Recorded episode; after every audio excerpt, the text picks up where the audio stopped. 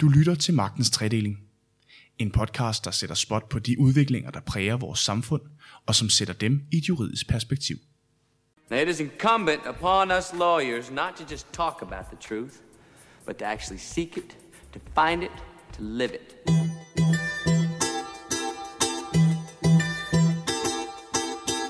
Den brede offentlighed vil nok primært huske advokatbranchen for en helt del kedelige enkeltsager i 2018. Men 2018 var også fuld af fremskridt, og så var det et år, hvor flere legal tech startups for alvor brød hul gennem lydmuren. Således bød 2018 på flere spændende gennembrud og innovationsinitiativer fra både de etablerede advokathuse og for de mindre iværksættere. Men hvad byder 2019? Får vi for alvor sat strøm til advokaternes manuelle processer, og er det i år, at vi ser den første store fusion mellem et legal tech firma og et stort advokathus? Mit navn det er Rasmus Lehmann Hylleberg, og i dag der kigger vi i spokhulen og giver et bud på, hvad 2019 bringer. Velkommen til første afsnit i denne fjerde sæson af Magtens Tredeling.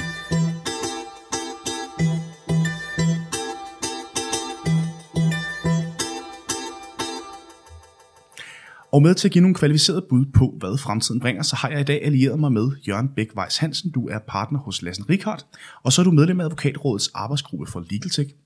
Og så har jeg også Hanne-Marie Motsfeldt, du er lektor ved Københavns Universitet i Digital Forvaltning. Velkommen til begge to. Tak. tak. Først så skal vi lige tage et hurtigt kig tilbage på 2018. Hvad var for jer det mest skældsættende i året, der gik? Altså, det var jo året, hvor folk stoppede med at sige big data, og i stedet for at starte at sige machine learning som øh, kodeordet, for at øh, man var med på noderne. Øh, og så må vi se, om det bliver mere avanceret næste år, eller i år med, med deep learning og neural networking og, og så videre. og Anne-Marie, hvem er dig?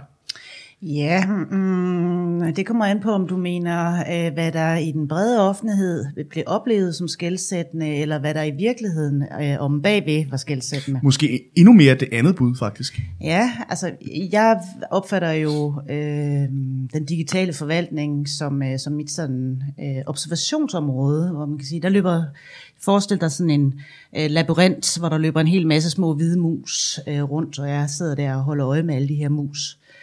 Øh, og i 2018, der var nogle af de her mus, de larmede rigtig meget op og fik rigtig, rigtig meget opmærksomhed. Øh, men der var nogle andre mus, faktisk sådan inde i, i midten af den her labyrint, øh, som har arbejdet ret hårdt nogle år øh, med at flytte sådan strå for strå. Øh, og så vidt jeg kan se, så har de snart bygget sig et hus. En meget spændende analogi, men kan du ja. prøve at konkretisere? Øhm, altså, øh, den offentlige rammearkitektur øh, er ved at være på plads. Øh, der er nogle øh, navne fra kommunerne. Øh, øh, er der simpelthen nogle, nogle meget stærke personer, der har siddet og lagt et kæmpe råbrødsarbejde i rigtig, rigtig, rigtig mange år. Øhm, og nu er de ved at være færdige. Øh, og det er simpelthen selve fundamentet for en øh, meget et meget betydeligt ryg fremad. Øh, og jeg kan se, at jeg er ikke den eneste, der har lagt værk til de her. Altså meget... i forhold til at digitalisere den offentlige forvaltning? Ja, ja. Øh, og jeg er ikke, ja, at gøre den offentlige forvaltning øh, væsentligt mere brugervenlig og borgervenlig. Og jeg er ikke den eneste, der har set de der meget stille mus, der bare går der og flytter strå for strå øh, igennem mange år. Øh, Sofie Løde har også opdaget dem. Øh, og det er det, som sammenhængsreformen øh, drejer sig om, for den kunne ikke lade sig gøre uden den rammearkitektur. Øh, Jørgen, øh, du øh, arbejder jo blandt andet i Advokatrådets arbejdsgruppe for Legal Tech. Mm. Øhm, er du en af de stille mus, eller er du en af de mus, der råber højt ind i labyrinten? Jeg tror ikke, jeg kan lide analogien i forhold til mig. Øhm, jeg er en af dem, der arbejder for, at øh, advokatstanden skal øh, omfavne den teknologiske udvikling og være med til at optimere, optimere og, og effektivisere og give et bedre produkt til vores øh, klienter. Kunne du give et eksempel på, hvordan I arbejder? For alle. Ja. Kunne du give et eksempel på, hvordan I arbejder? I advokat? Øh, ja, altså i den her arbejdsgruppe for Legal Tech. I arbejdsgruppen? Ja. Ja, altså øh, vi mødes jo, øh, nogle advokater og andre, øh, der har indsigt i det her, eller som gerne vil have indsigt i det her. Og så har vi et kommissorium, som vi arbejder ud fra. Øh, og vores mål er jo ikke at, at udbrede viden om, hvad er legal tech og sådan noget. Vores, det, det er sådan en side del af det. det. Vores store mål er jo at se, hvordan fungerer det, eller prøve at foregribe, hvordan det kommer til at fungere i forhold til øh, de regler, der styrer, eller bør styre advokater. og så i forhold til også access to justice, som også får en del øh, fokus hos os, altså det, at øh, advokatstanden på nogle områder måske er for dyr til, øh, til at de fleste kan følge med, men teknologi kan afhjælpe det og give flere folk øh, mulighed for øh, at få opfyldt deres juridiske behov. Til. Hanne Marie, du arbejder med digitalisering af den offentlige forvaltning, Ja. øhm, og øh, du nævnte før de her små mus, der faktisk er nået ret langt ind i den her mm. labyrint. Hvad vil det betyde for det, som Jørgen for eksempel påpeger her i forhold til access to justice, når de her øh, hvad hedder det, systemer, der er blevet arbejdet på i baggrunden, rent faktisk får hul igennem? Jeg er ikke sikker på, at det som sådan øh, egentlig har nogen betydning.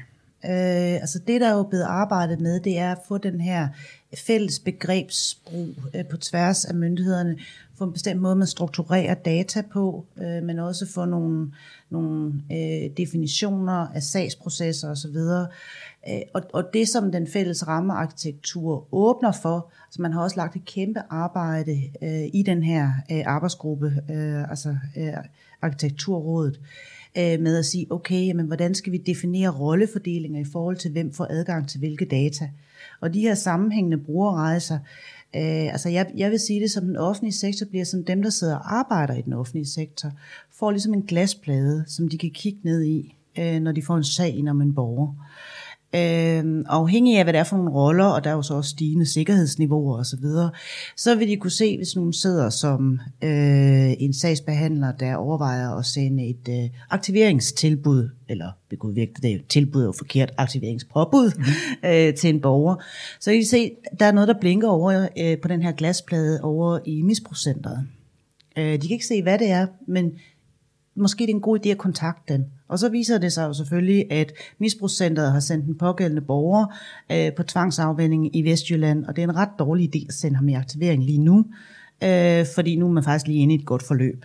Øh, og det er jo det, man også, altså det, det er jo der, hvor man kan gøre den offentlige forvaltning mere brugervenlig, så de forskellige sagsbehandlere og myndigheder simpelthen ikke øh, hvad kan man sige, reagerer i hver deres retning. Så simpelthen at skabe de her synergieffekter mellem de forskellige offentlige institutioner og Ja. myndigheder. Præcis. Altså nedbryd, det man kalder nedbryde siloerne. Og det hele, altså hvad kan man sige, det, det kan kun ske i kraft af det her øh, meget store øh, øh, grundarbejde, der er lagt, som jo er enormt, øh, og som jeg personligt er meget imponeret over, fordi det var små, øh, det var små enheder, der har lagt det. Altså det er sådan nogle som Favreskov Kommune, der har, der har kørt det her arbejde igennem, virkelig siddet møde efter møde øh, sammen med KL øh, og, øh, og andre kommuner og prøvet at definere, hvordan gør vi det her.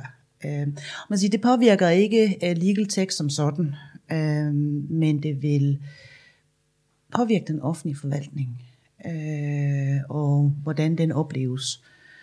Øh, Ja, nu hører vi, at øh, hvad hedder den digitale forvaltning øh, jo øh, øh, hvad hedder det, rykker tættere og tættere på, og der bliver gjort ekstremt meget øh, i, i det offentlige i forhold til at digitalisere. Øhm, hvad med i forhold til sådan advokatbranchen og ude i advokathusene? Øhm, hvor langt, øh, altså man kan sige, der bliver talt rigtig meget om digitalisering, men mm. hvad bliver det store gennembrud i 2019 for advokathusene? Jeg ved ikke, om man kan tale om, der kommer et stort gennembrud, men der kommer måske mere af det, øh, hvor man begynder at bruge øh, machine learning, artificial intelligence systemer mere.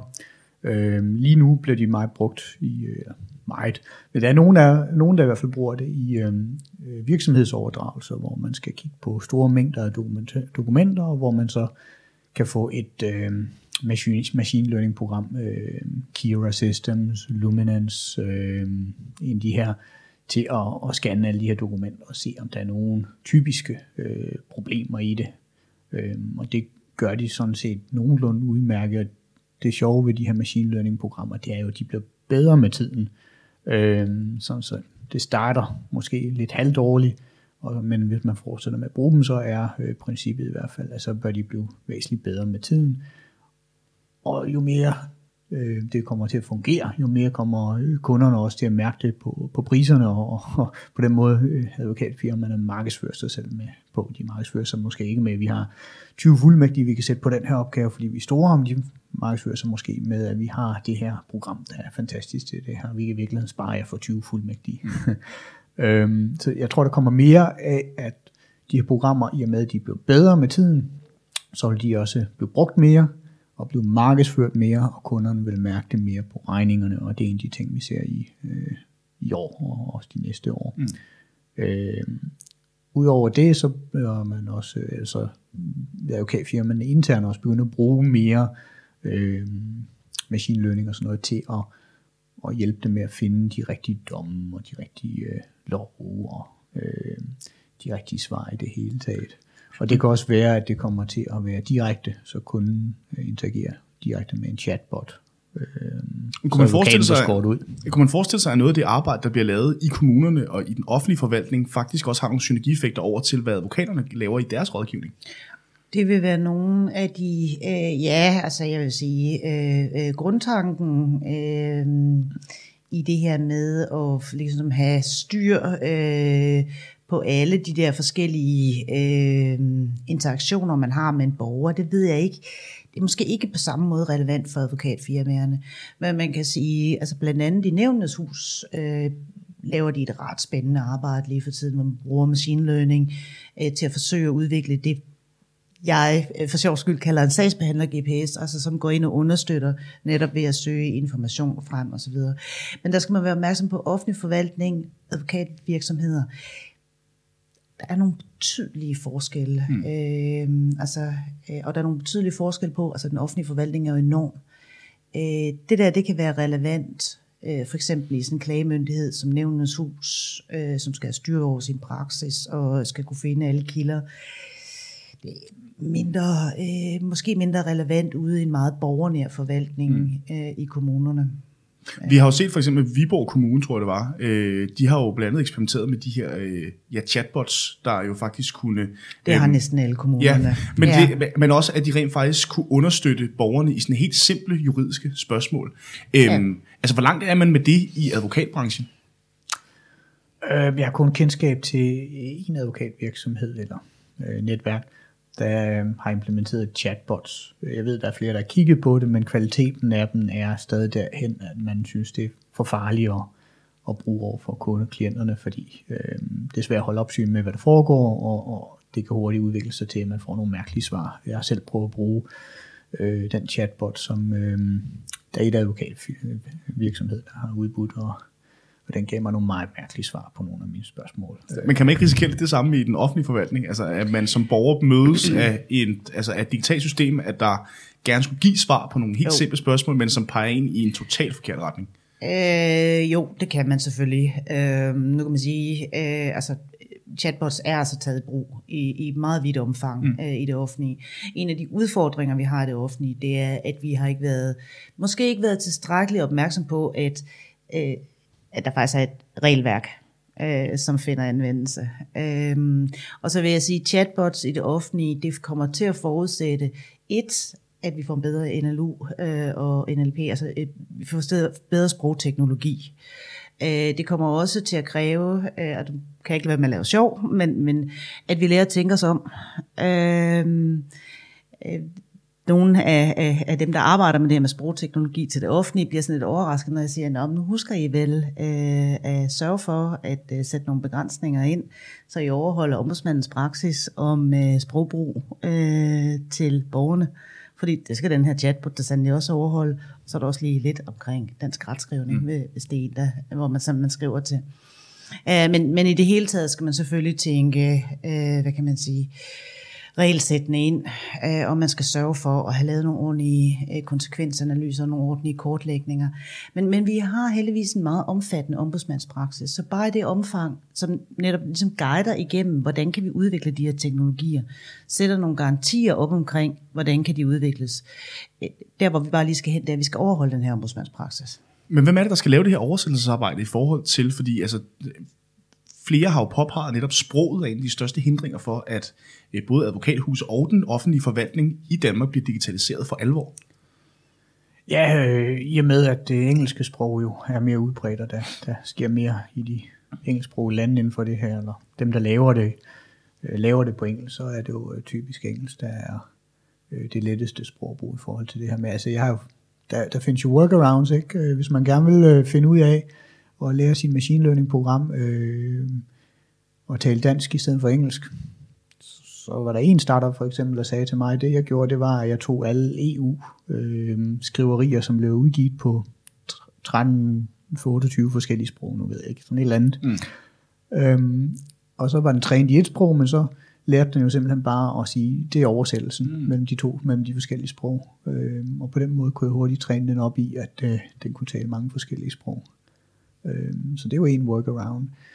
Og så bliver det jo genereret enorme mængder øh, data, også på dansk øh, i det daglige, øh, som nogle af de store spillere har adgang til, og som hvis de, øh, de vil, øh, kan anonymisere og så lægge ud øh, mm. gratis. Det kunne for eksempel være det offentlige, øh, der lagde nogle, nogle ting ud på den måde. Hanne-Marie, hvad bliver jeres primære fokusområde i 2019 i forbindelse med den forskning, du sidder med? Øh, altså i hvert fald inden for det offentlige område, øh, der har vi jo en stor, øh, relativt stor forskningsgruppe, øh, som forsøger at, at kortlægge. Nu, øh, alle siger, at kunne I ikke lige finde ud af, hvad reglerne er for machine learning eller for øh, kunstig intelligens? Og så man siger, normalt så siger jeg til mine studerende, der er ikke noget, der hedder øh, dumme spørgsmål, men, men det er simpelthen et forkert spørgsmål det her, for det kan man ikke svare på. Mm. Øh, fordi øh, regulering, øh, retlig regulering, øh, er som regel rettet mod en eller anden form for aktivitet. Så du kan ikke sige, machine learning, øh, der gælder de og de regler, uanset hvad det øde er, man anvender dem til. Mm. Øhm, og der er chatbots jo et godt eksempel, vi skal jo have styr på, for eksempel ansvarsforholdene, både inden for det offentlige og øh, ved, øh, hvad kan man sige, øh, i advokatfirmaerne. Det er noget, jeg, lige netop de der legal chatbots er noget, som jeg sidder i en arbejdsgruppe i EU, øh, mm. som godt kan øh, få os til at svede ved at prøve at udrede er der et generelt problem her, når man tager de her teknologier i brug? Har vi overhovedet styr på, hvilke ansvarsforhold der gælder, og også i forhold til forsikringer osv. Men kunne man forestille sig, at det rent faktisk også var et marked, et potentielt marked for nogle af alle de her legal tech firmaer? Fordi vi ser jo mange advokatfirmaer, der jo, altså, vi, vi, vi har jo ikke rigtig set de store sådan joint ventures eller samarbejdsaftaler mellem legal tech startups og advokathusene. Altså kunne det være et sted, hvor legal tech firmaerne måske kunne assistere? Øh, altså du mener inden for det offentlige? Ja. Oh. Eller er det simpelthen for sårbart? Øh, ja, altså det er for sårbart, og så skal vi altså lige være opmærksom på, i hvert fald, der skal sættes nogle meget klare rammer. Øh, nu, hvad var det, du sagde, programmet her hedder? Magtens tredeling. Ja. Øh, offentlig myndighedsudøvelse, altså offentlig myndighedsudøvelse. Mm. Øh, og i det omfang, vi begynder at have automatiseret processer, øh, så kan der godt ligge øh, myndighedsudøvelse i, hvis jeg må sige, indlagt i selve teknologierne. Mm. Øh, og der er altså nogle udfordringer, man skal have styr på i forhold til, at det er private virksomheder, som så pludselig begynder at varetage vejledningsopgaver øh, for øh, myndighederne, eller måske lige frem øh, hvad kan man sige, øh, sagsbehandle for myndighederne. Der skal vi lige have styr på delegationslæren her. Mm. Øhm, Jørgen, du markerede. Godt sted at starte. Ja, altså, der, der blev jo lavet sådan nogle nexuser øh, i de her tider, hvor øh, øh, teknologi skal mødes med, med problemerne. Så der er for eksempel Nordic øh, Legal Tech Hub, og så øh, er der vist også noget undervejs, der hedder Rec Tech Hub, tror jeg, eller noget i den stil øh, hvor ideen er at iværksætte og advokater, det offentlige øh, og, så, og ressourcer og, og andre ting øh, mødes om at, at, at, at skabe nogle effektiviseringer via typisk digitale løsninger, men altså også nogle gange hardware eller IoT-løsninger. Anne-Marie, dit arbejde på KU, det har fokus på forskning i digital forvaltning og machine learning. Hvilke gennembrud ser du ligger lige for i det nye år? Jeg ser ikke nogen af gennembrud, øh, der ligger øh, lige for øh, i, i 2019. Øh, tværtimod, så tror jeg, der har været en hype omkring machine learning, øh, og alle de her øh, fantastiske resultater, som det meget hurtigt vil føre med sig. Øh, og det vil være det, som man på godt gammeldags dansk ude på landet siger, det bliver en maveplasker. Det bliver simpelthen en maveplasker? Ja. Mm. Det, øh, det der spring der, det, det kommer ikke til at gå godt. Altså, det som de der meget larmende af min mus øh, ligesom har lagt op til, det er, at man meget hurtigt øh, og 1, 2, 3 øh, kan vifte sådan en øh, tryllestav og digitalisere det hele, og så er vi ude i utopia. Øh, det kommer ikke til at ske. Digitalisering er simpelthen benhårdt arbejde. Øh, det er de der mus inde i midten, der kommer til at bære 2019. Mm. Øh, og det vil sådan set også glæde mig, fordi vi er simpelthen nødt til at have, have nogen, der øh, hvad kan man sige, er villige til at, at tage det hårde slæb øh, og lægge hele fundamentet øh, for en transformation af den offentlige forvaltning. Derefter, så kan det måske lade sig gøre for alvor med machine learning. Øh, men vi er simpelthen nødt til at have vores styr på vores fundamenter først. Jørgen, eller jeres arbejdsgruppe var jo øh, i Silicon Valley sidste år for at blive inspireret af den udvikling, der sker derovre. Mm. Øhm, hvad er det for tendenser, som du ser i forhold til den digitale agenda øh, i år? Der var jo øh, flere læresætninger, man kunne tage med hjem derfra. Øh, både at de havde nogle fordele øh, i forhold til digitaliseringen, og nogle øh, ulemper i forhold til innovation. Øh, det vi oplevede, det var jo, at de øh, havde ikke GDPR, eller noget, der lignede, og, og var sådan lidt mere afslappet omkring folks personoplysninger, hvilket tillod dem at lave nogle forretninger og, øh, og startups, som ville være sværere at lave i, en europæisk kontekst. Men omvendt så havde de et advokatmonopol, øh, der var væsentligt bredere forstået på den måde, at øh, kun advokater kunne lave nogle af de ting, som øh, legal startups vil lave i Danmark, helt uden advokater. Øh, Samtidig så var de en del længere med, med kunstig intelligens på mange måder, altså machine learning især. Øh, og, og vi kommer nok til at have den her spillover-effekt fra dem af, men... Øh, men tror du også, det bliver en maveplasker? Også for, hvis man skal kigge på den private advokatbranche? Nej, nej, det kommer bare til at, at, at gå lidt langsomt. Øh, nogle af dem vil helt sikkert lave nogle maveplasker og sige, nu, øh, nu, nu kaster vi os ud i noget stort og køber mm. et kæmpe stort IT-system og sådan noget, og så øh, går det måske ikke helt så godt. Men altså, øh, vi i Danmark vil nok ikke tage føretrøjen øh, på mange ting, i hvert fald ikke de helt store ting. Øh, der vil vi læne os lidt op af, hvad der sker måske i USA og andre steder. Jeg vil sige, der er også nogle områder, hvor machine learning rent faktisk, hvor jeg tror, at, at dem, der arbejder med det, vil lykkes. Men det er igen, det er områder, der minder mere om advokatbranchen. Det er igen op ved klagemyndighederne, der hvor man har, hvad kan man sige, retligt materiale, man skal arbejde med. Mens jeg tror, der hvor man, man forsøger at øh, lave machine learning, på øh, for eksempel øh, skønsmæssige vurderinger øh, af indsatser over for borgere eller lignende, Nej, der, der er vi simpelthen ikke endnu. Ja, altså det, man skal huske på med machine learning, det er det jo ikke en, en, en, en fedt løsning, der er øh, væsentlige problemer i det.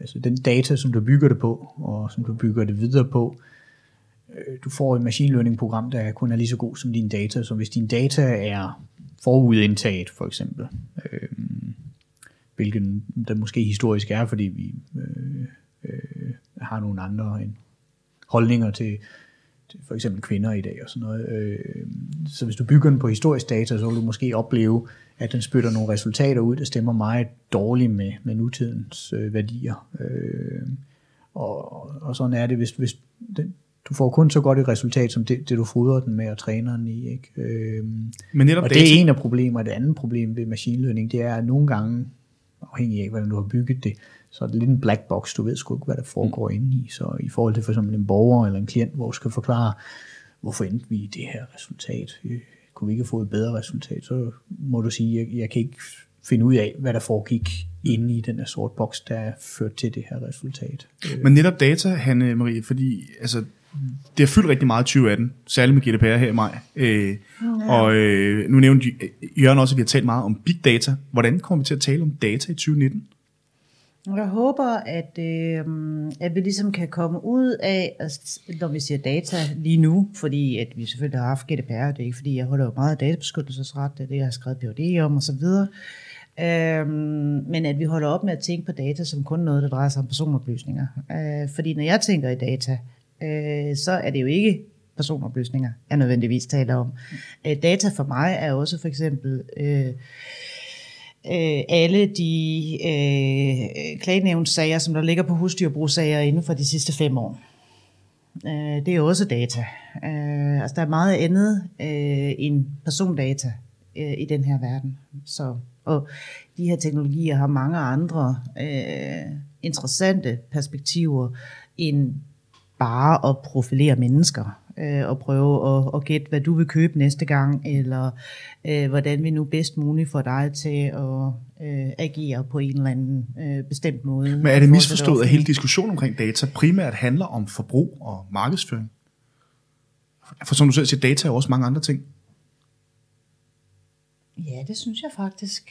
Øh, altså i hvert fald i forhold til den nytteværdi, de her teknologier øh, kan have. Altså jeg går også ud fra, når I arbejder med legal tech, at I ikke snakker om data som øh, persondata, når øh, det for eksempel er til, øh, oh, er jeg ikke inde i advokatbranchen, når jeg laver due diligence øh, og netop mm. graver alle de her dokumenter igennem, jamen det er jo ikke, øh, på den måde selvfølgelig kan der være over i sådan et hjørne af det her, nogle databeskyttelsesretlige problemstillinger i forbindelse med oplæring osv. Men det er jo ikke de data, der er interessante. Det er jo, øh, hvad kan man sige, alle de digitale kontrakter, man har oplært efter. Mm. Ja, nej, det, det, det, det store... Øh, øh, det, vi, vi drøfter data, som du siger, ud over persondata, så det er også bare øh, at have nok kontrakter øh, til at kunne træne et machine learning program til at spotte dårlige kontrakter, for eksempel. Ikke? Et advokatkontor, selv de største advokatkontorer i dag, har måske ikke nok kontrakter til at få statistisk signifikante resultater ud af det, øh, når du skal oplære den. Og nogle af dem er måske for gamle til, at de i virkeligheden burde indgå øh, i, i, i, grundmaterialet, fordi der er sket udvikling på lovområdet, der er sket udvikling på øh, øh, øh alle mulige områder. Øh, du kan jo ikke øh, basere en SaaS-aftale, altså Software as a Service Agreement, på øh, noget, der er 10 år gammel længere. Det øh, vil være rent vulderbyg øh, i dag, øh, ved at våge påstå i hvert fald.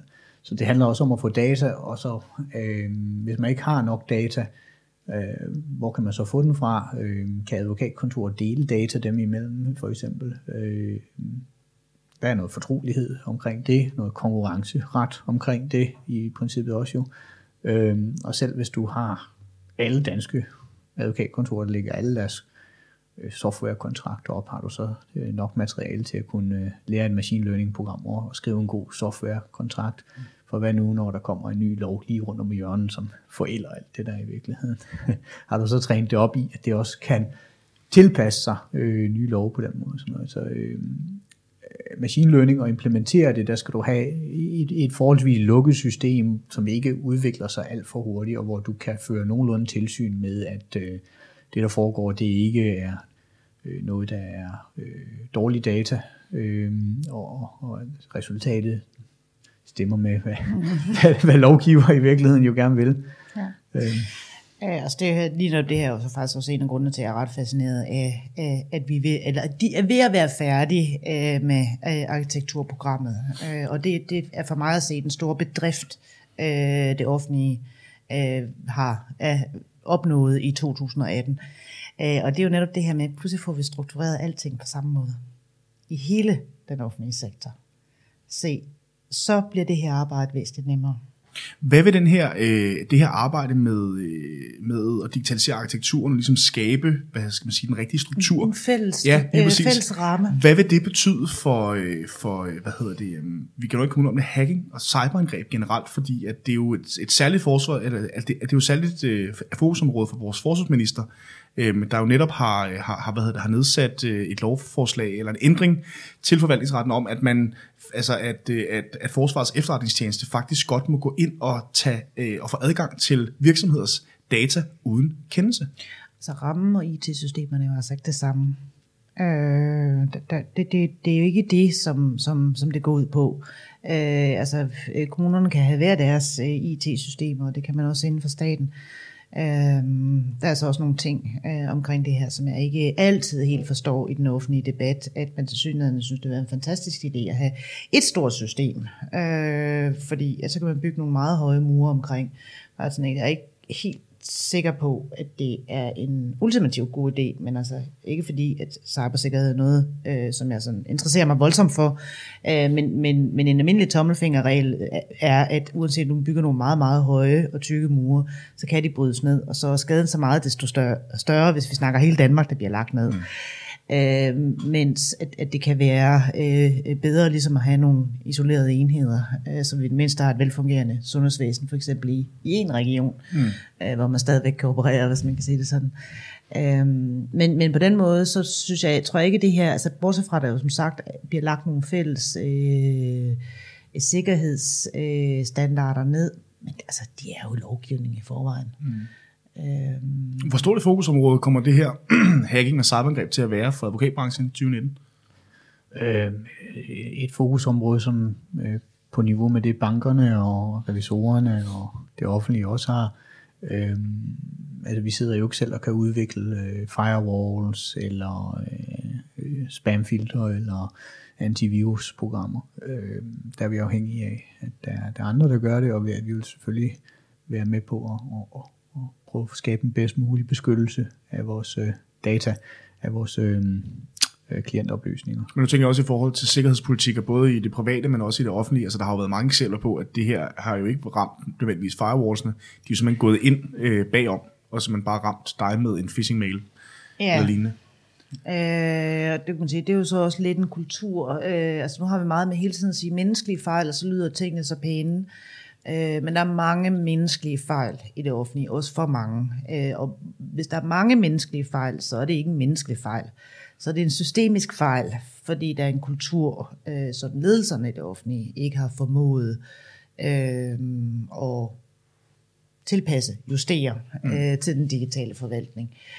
Øh, altså jeg tror, altså mit indtryk er, at der var en overgang, øh, hvor jeg simpelthen overvejede at få sådan en telefonsvarer, Øh, altså digitaliseret noget af mit eget arbejde. Altså jeg er jo forpligtet til at svare pressen øh, som ansat på universitetet øh, inden for mine ekspertiseområder. Og der overvejede jeg en overgang for et par år siden at have sådan en telefonsvar, der, der hed, hvis du er journalist, og du ringer om en kommune, der har lagt CPR-nummer på en hjemmeside, tast 1 for at få min udtalelse. Hvis du er en journalist, der ringer øh, med en øh, kommune eller en region, der har sendt øh, øh, helbredsoplysninger til en forkert borger, tast 2 for at få min udtalelse. Og sådan kunne den ligesom køre, så kunne jeg effektivisere øh, en stor del af mit eget arbejde. Fordi jeg har kollegaer, der sidder og beskæftiger sig med pant, og de fik ligesom lidt mere forskningstid end mig. De blev mm. forstyrret så tit. Og, øh, og det vil ikke kunne betale sig i dag. Mm. Så der, altså, hvis vi bare baserer det øh, på, på min, øh, hvad kan man sige, øh, telefonaktiviteten øh, der, så er det blevet bedre. Øh, væsentligt bedre. Her til sidst, øh, 2019, hvad bliver, øh, hvad skal man sige, hvad bliver ligesom øh, overskriften, set fra jeres stol? Jeg kan ikke forudse, hvad der bliver overskriften. Det tror jeg ikke. Øh, advokatbranchen vil jo bare forsøge at øh, ja, øh, bruge de teknologier, de kan se fungere, øh, og som gør deres arbejde lettere og hurtigere og, og billigere. Øh, og jeg tror, at øh, vi kommer også til at se nogle øh, ændringer i den måde, advokatfirmaerne ser ud på, og, og hvor de bor henne, og, og hvordan de sådan fungerer og er sammensat. Øh, om det lige sker i år, det ved jeg ikke, men øh, hvis man kan spare 20 fuldmægtige væk på grund af et, et, øh, et machine learning program, så har man måske ikke brug for det samme store kontor. Mm. Øh, hvis ens klienter gerne vil mødes med en på Skype, fordi det er lettere, øh, så har man måske ikke brug for mødelokalet. Øh, og så videre. Og hvis det, det er bedre at, at, at være en del af en digital IT-virksomhed øh, og levere sin service derimod igennem, så er det måske også en mulighed. Hvad med dig, Henrik? Oh, jeg tror, øh, altså når jeg kigger ned øh, i den her labyrint her, øh, så ser jeg desværre nogle, øh, nogle projekter, øh, hvor der sådan er sådan en rød lampe, der er lang, som begynder at dreje. Øh, og det generer mig voldsomt, fordi der bliver lagt rigtig meget solidt og gedint arbejde i at gøre tingene på en ordentlig måde. Øh, og, og, og det tror jeg sådan set også, man har prøvet der. Øh, men, men i, i offentlighedens... Øh, hvad kan man sige, offentlighedens indtryk vil være, at det er et rene kaos, der foregår ned i den her labyrint. Og det er det altså ikke. Øh, men, men jeg, tror, jeg tror, vi kommer til at se øh, et fejlslagende projekt eller to. Mm. Øh, fordi der er sådan nogle, nogle røde lamper, der begynder at, at blinke i det der øh, virvar, jeg, jeg kigger i. Og så håber jeg, jeg håber, øh, jeg håber, at vi kommer til at se øh, en større opbakning omkring, øh, måske også i kraft af, at vi ser de her maveplasker inden for, for machine learning. Øh, jeg håber, vi kommer til at se en større opbakning øh, omkring programmet om digitaliseringsklar lovgivning. Øh, og jeg håber, der er flere kapaciteter, der vil sætte sig ind i, hvad det her egentlig går ud på, øh, og hvor vigtigt det er. Øh, også for, at det bliver gennemført ordentligt. Mm. Øh, fordi heller ikke den del øh, er noget, man bare lige gør med nogle smarte ord og tre dotter bag på et frimærk, øh, som man kan fremlægge for direktionen. Altså, der, der skal blod, sidde og tårer til, øh, for øh, rent faktisk at udnytte de her teknologier på en ordentlig og retssikkerhedsmæssig forsvarlig måde. Og det blev det sidste ord i den her uge. Tusind tak til jer begge to, fordi I havde lyst og mulighed for at tage diskussionen med mig i dag. Magtens Trading kan findes på iTunes, eller hvor du ellers finder dine podcast, og så kan du læse mere på k-news.dk. Magtens Trading og K-News er produceret af Karner Group.